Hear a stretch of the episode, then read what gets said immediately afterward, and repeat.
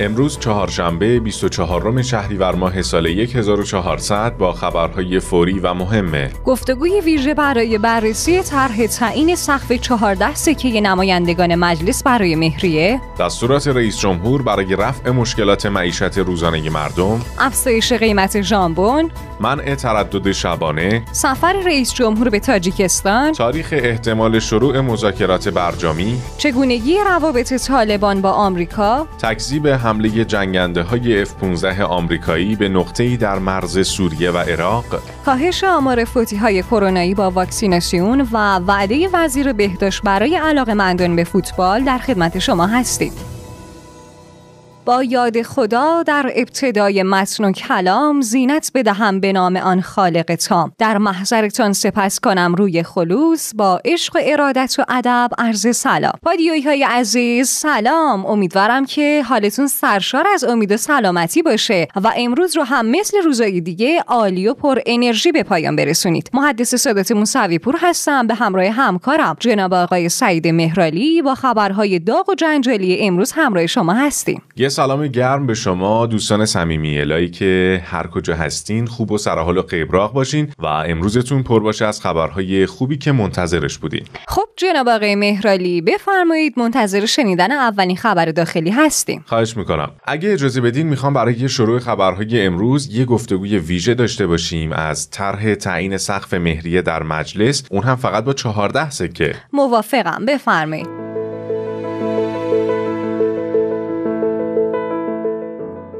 اگه یادتون باشه زمستون سال 1399 طرح اصلاح قانون مهریه با این استدلال که آقایون به خاطر افزایش سرسام‌آور قیمت سکه توان پرداخت ندارن وارد دستور کار کمیسیون حقوقی و قضایی مجلس شد. طراح این طرح هم ابوالفضل ابوترابی نماینده مردم نجف آباد بود. حالا دوباره در روزهای گذشته یه بار دیگه موضوع تعیین سقف برای مهریه از طرف بعضی از نمایندگان مجلس مطرح شده و نماینده ها به سراحت اعلام کردند که دنبال تصویب حداکثر 14 سکه در ازدواج های ایرانی هستند و به زودی این طرح رو در صحن علنی مجلس مطرح می‌کنند. درسته. حالا به طور کلی تا جایی هم که من می‌دونم موافقان این طرح معتقدن که این کار در جهت کاهش فشار روی آقایون هنگام پرداخت مهریه بسیار کاربردیه. اما از طرف دیگه مخالفانش هم میگن که این قانون می‌تونه آسیب های سنگینی رو به خانوما وارد کنه. دقیقا. فاطمه قاسمپور رئیس فراکسیون زنان مجلس یکی از مخالفان طرح تعیین سقف 14 سکه برای مهریه است. که در همین خصوص گفته مسئله تعیین میزان سکه مورد نظر نیست. مسائل زنان و خانواده در موازنه حقوقی باید همراه با رویکرد اصولی منطقی و کارشناسی دنبال شه. حالا فاطمه مقصودی عضو دیگه هیئت رئیسه فراکسیون زنان مجلس از موافقان این طرح به حساب میاد و با اشاره به بررسی این طرح در صحن علنی مجلس تا دو هفته دیگه اعلام کرده که تلاش طراحان اصلاح قانون مهریه اینه که برای تعداد سکه سقفی در نظر گرفته بشه و به طور قانونمندانه به این موضوع یه نظمی داده بشه. هنوز هم مشخص نیست سقفی که برای تعداد سکه مهریه قرار تعیین بشه چقدره اما از 14 سکه تا اعداد دیگر مطرح شده. به نظر خودم هم با توجه به تورم و مشکلاتی که وجود داره اگه برای مهریه سقفی در نظر گرفته بشه و معین و محدود باشه شاید پیامدهای ناشی از مهریه های سنگین یکم کاهش پیدا کنه. یکی از کمیسیون هایی که می‌تونه روی نظر نمایندگان جهت تصویب یا رد طرح اصلاح قانون مهریه تاثیرگذار باشه کمیسیون اجتماعی مجلسه که کمیته تخصصی جایگاه و منزلت زنان در این کمیسیون فعاله و از همون روزهای اول بررسی این طرح اونها هم موضوع رو بررسی کردن که خب خلیل بهروزی فر دبیر کمیسیون اجتماعی مجلس در همین زمینه گفته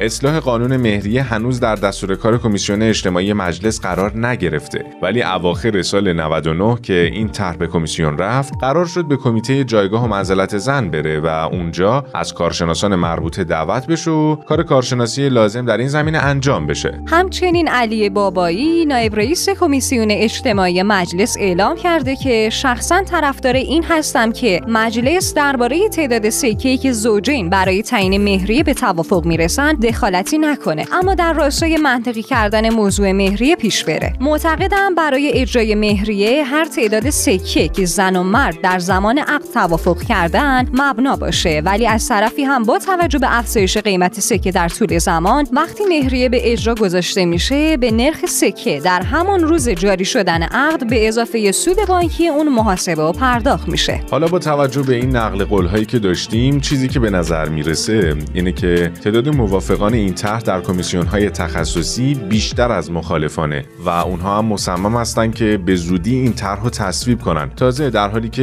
هیچ توضیحی درباره اصلاح قوانین دیگه که مربوط به ازدواج هست مثل حق طلاق، حق خروج از کشور یا حتی حق هزانت فرزندان ندارن. آره دیگه انگار مجلس داره با حمایت یک طرف از آقایون در طرح تعیین سقف مهریه پیش میره و این بی اثر کردن مهریه در تعاملات زوجین به عنوان تنها حق قانونی زنان در ازدواج باعث نگرانی فعالان حقوق زنان میشه و به همین خاطرم مرزی محبی فعال حقوق زنان و وکیل پایه یک دادگستری در این باره گفته هرچند مهریه زندگی مشترک رو به میدان جنگ بدهکار و طلبکار تبدیل می‌کنه و بنیانهای انسانی و عاطفی اون رو به حساب و کتابهای پایان ناپذیر دچار می‌کنه. اما حذفش به منزله تضعیف جدی موقعیت حقوقی زنان و حذف همه امکانات اونها برای چانه زنی در دادگاه های خانواده است. چرا که زنان هنگام طرح دعوای طلاق هزانت فرزند تحصیل اشتغال خروج از کشور و هنگام مقابله با ازدواج مجدد شوهر و یا مواجهه با خیانتش می‌تونن سکه های مهریه رو برای جبران موقعیت خودشون در قوانین خرج کنن. و گرفتن این حق بدون اینکه راه حلی برای خانم داشته باشه اصلا درست نیست. این وضعیت فقط تضادهای اجتماعی رو جدیتر می‌کنه و باعث افزایش دعوای بیپایان جنسیتی میشه. ما هم از اینجا تقاضا داریم از مسئولین مربوطه که در این زمینه با جدیت عمل کنند چون تعیین سقف شاید اقدام مناسبی باشه. اما به تنهایی بدون در نظر گرفتن نکاتی که ما در این گفتگو به اون اشاره کردیم به حقوق زنان آسیب می‌زنه و شرایط رو برای خیلیایی که به حق هم فقط می‌تونن با وجود مهریه از حقوقشون دفاع کنن رو سختتر می‌کنه.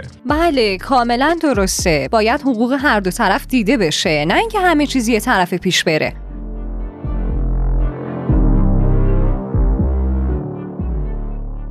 بریم سراغ خبر مربوط به دستورات رئیس جمهور در جلسه هیئت دولت برای رفع مشکلات معیشت روزانه مردم که خب ابراهیم رئیسی در این جلسه در خصوص رفع همین مشکلات گفته که باید اقدامات اثرگذار برای ثبات در بازار، کنترل قیمت‌ها و تأمین مواد اولیه ضروری انجام بشه. همچنین وزارتخونه های سمت و جهاد کشاورزی هم برای حل مشکلات معیشت روزانه مردم تدبیر کنند. در ادامه هم رئیس جمهور در رابطه با اجرای سامانه جامعه تجارت اعلام کرد. معاون اول ما باید اجرای کامل سامانه جامعه تجارت رو در زمانبندی مناسب پیگیری کنه چون مردم انتظار دارن با اولویت بندی مسائل مهم اقتصادی و تلاش شبانه روزی تحولی توی اقتصاد و معیشتشون به وجود بیاد. یه خبر هم داریم برای متقاضیان وام ازدواج. طبق قانون بودجه در سال جاری تسهیلات قرض الحسنه ازدواج برای هر یک از زوجها معادل 70 میلیون تومان و با دوره بازپرداخت 10 ساله تعیین شده. حالا به خاطر کاهش سن ازدواج جوانان بانک مرکزی مکلف شده که تسهیلات قرض الحسنه ازدواج برای زوجهای زیر 25 سال و زوجهای زیر 23 سال رو واجد شرایط دریافت تسهیلات ازدواج بدونه و این وام رو تا سقف 100 میلیون تومان افزایش بده. به همین خاطر در این زمینه بانک ها باید برای ضمانت یکی از سه مورد اعتبار سنجی یعنی یک زامن و سفته یا سهم فرد از حساب یارانه هدفمندی رو به عنوان زمانت قبول کنن. ولی حالا تعداد زامن ها دیگه به تشخیص خود بانک ها ممکنه کم یا زیاد بشه. یه خبر عجیب هم داریم از افزایش قیمت ژامبون که به کیلوی 270 هزار تومان رسیده. یعنی قیمت ژامبون از گوشت هم زده بالاتر؟ آره دقیقا. همپای افزایش قیمت گوشت و مرغ قیمت فراورده های این محصولات هم به شدت افزایش داشته و حتی از اونا هم زده جلو. مشاهدات میدانی هم نشون میده که قیمت بعضی از برندهای سوسیس و کالباس از کیلوی 250 هزار تومان هم بالا رفته و در مواردی تا 270 هزار تومان هم رسیده.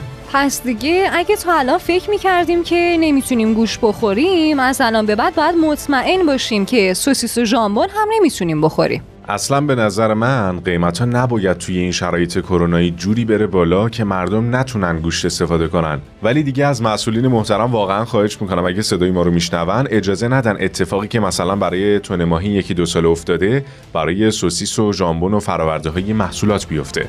کاملا موافقم باهاتون. خبر بعدی هم درباره منع تردد شبانه است. حسین زلفقاری معاون وزیر کشور در خصوص منع تردد شبانه گفته که تا این لحظه تصمیمی برای لغو تردد شبانه گرفته نشده و همچنان منع تردد برقراره. فقط گفته شده که جریمه افرادی که شبانه به مراکز واکسیناسیون مراجعه می‌کنن حذف میشه. آهان یعنی جریمه افرادی که تو این دو روز اخیر تردد شبانه داشتن حذف میشه چون امکانش هست که برای واکسن اقدام کرده باشن. بله البته تا جایی که من می‌دونم سخنگوی ستاد کرونا قبلا اعلام کرده بود که منع تردد شبانه حذف شده. آره اتفاقا زلفقاری هم به همین صحبت سخنگوی ستاد کرونا اشاره کرده. خب مثل اینکه خبرهای داخلیمون هم تموم شد. باید بریم ببینیم اقصا نقاط جهان چه خبره.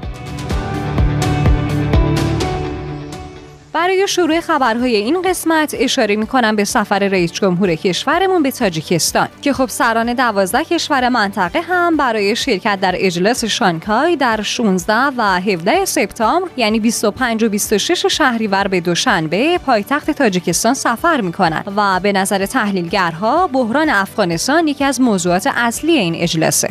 تازه قرارم بوده ولادیمیر پوتین رئیس جمهور روسیه و ابراهیم رئیسی در حاشیه این اجلاس شانگهای در تاجیکستان دیدار کنند. ولی رئیس جمهور روسیه اعلام کرد که به خاطر ابتلای یکی از اطرافیانش به کرونا مجبور به قرنطینه شده و نمی‌تونه در این نشست ها حضور داشته باشه. آره دیگه واسه همین یه تماس تلفنی در حال حاضر بین پوتین و رئیسی انجام شد که در اون دو طرف خواستار انجام هماهنگی برای دیدار در اولین فرصت شدن. خبر بعدی هم مربوط به فریدون عباسی عضو فعلی کمیسیون انرژی مجلس که نسبت به در اختیار گرفتن حافظه دوربین ها توسط آژانس بین المللی اتمی اعلام کرده در توافق جدید ایران و آژانس بین المللی انرژی اتمی چیز خاصی وجود نداره و فقط حافظه دوربین ها رو عوض می‌کنن و این حافظه هم در ایران باقی میمونه و چیزی در اختیار آژانس قرار نمی‌گیره.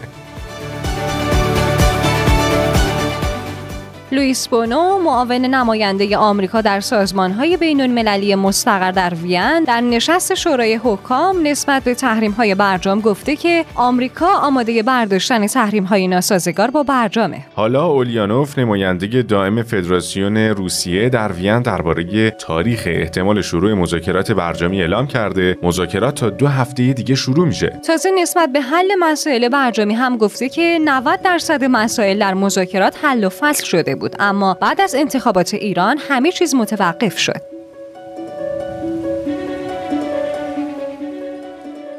یه خبر هم داریم از افغانستان. امیرخان متکی وزیر امور خارجه دولت موقت طالبان در دیدار با فیلیپو گراندی دبیرکل کمیساریای عالی سازمان ملل متحد در امور پناهندگان نسبت به بازگشت مهاجرین گفته که طالبان از ورود همه مهاجرین افغان استقبال می‌کنه و آماده هستیم تا هر نوع کمکی به اونها ارائه بدیم. تازه متکی درباره روابط با آمریکا هم اعلام کرده که ما تمایل داریم با همه کشورها از جمله آمریکا روابط دو جانبه داشته باشیم و از اونها می‌خوایم که به افغانستان فشار نیارن چون نتیجه نمیده. این رو هم در ادامه گفته که واشنگتن متحد به حذف اسم رهبران طالبان از لیست سیاه شد اما به وعده خودش هم عمل نکرده.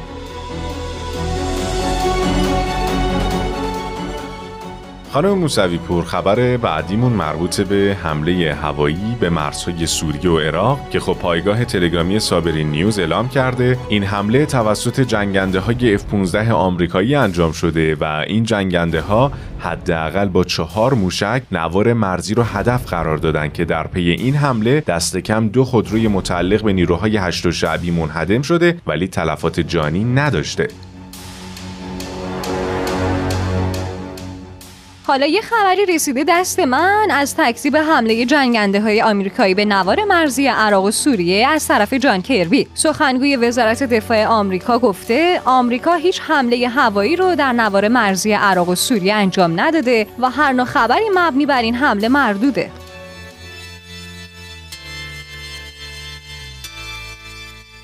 رسیدیم به خبرهای کرونایی امروز با این سوال که احتمال مرگ بعد از واکسیناسیون کرونا چقدر کمتر میشه؟ که خب دکتر زالی فرمانده ستاد عملیات مدیریت بیماری کرونا تهران در پاسخ به این سوال ما گفت. خوشبختانه مقاله اصلی با بزرگترین سایز جهانیش دیشب منتشر شد و بر اساس مقاله کسانی که در هر کجای دنیا واکسن زدن مطالعات نشون میده 11 برابر شانس مرگ و میر و بستری بیمارستانشون کم میشه. تهران هم همین گونه است. به این من فقط یه آمار در تهران خدمت شما عرض بکنم. ما در گروه های بالای 60 سال قبلا میزان بستریمون در تهران در خیز چهارم و خیز سوم بالای 75 درصد بالای 60 سال بود. الان این عدد 32 درصد. تنزل پیدا کرده 12 درصدی که در بخش یعنی اون گروهی 12 درصدی که در گروه بالای 70 سال ما در تهران واکسن نزدن کسانی هستن که عمدتا الان در بخش آی سی ما بسته. است یه خبر خوب ورزشی هم داریم از وعده وزیر بهداشت برای علاقه مندان به فوتبال. بهرام عین اللهی در این خبر اعلام کرده که در صورت تکمیل واکسیناسیون درهای استادیوم ها به روی تماشاگران باز میشه. درباره بازی ایران و کره هم گفته برای حضور تماشاگران در بازی ایران و کره هنوز تصمیم نگرفتیم ولی در صورتی که بازی با تماشاگر باشه فقط افرادی می‌تونن وارد استادیوم شن که هر دو دوز واکسنشون رو زده باشن. آقای مهرالی اولین خبر کوتاه امروز هم با شما بله حتما وزارت دادگستری آمریکا در ادامه تلاشها برای اعمال فشار به ایران برای پذیرش توافق مورد قبول این کشور یک شهروند ایرانی رو به بهانه صادرات کالاهای دو کاربردی به ایران به 63 ماه حبس محکوم کرد. با حکم وزیر امور خارجه آقایان علی باقری به عنوان معاون سیاسی، محمد فتحعلی به عنوان معاون اداری و مالی و مهدی سفری به عنوان معاون دیپلماسی اقتصادی وزارت امور خارجه منصوب شدند. پیش ثبت نام پیاده روی اربعین در سامانه سماح متوقف شده و کاربران فقط امکان ویرایش اطلاعاتشون رو دارن. افرادی هم که از قبل اقدام به دریافت روادید عراق کردن و روادیدشون اعتبار داره برای سفر اربعین نیاز نیست در سامانه سماح نام نویسی کنن. شنوندگان عزیز پادیو همونطور که می‌دونید ما در اکانت تلگرامی پادیو underline bot و شماره واتساپ 0991 205 0973 منتظر شنیدن صدای گرم و دوست داشتنی شما همراه با نظرات سازندتون هستیم. اگه هم به خبرها و ویدیوهای بیشتری علاقه مندین در گوگل و CastBox رادیو پادیو رو سرچ کنید و یا به سایت رادیو حتما در اولین فرصت یه سری بزنید که کلی خبر داغ و جنجالی داریم براتون. خبرهای امروزمون هم تموم شد. خیلی خیلی ممنونیم که تا اینجا با ما همراه بودین. تا فردا خدا نگهدار. تا فردا همین ساعت خدایا رو نگهدارتون.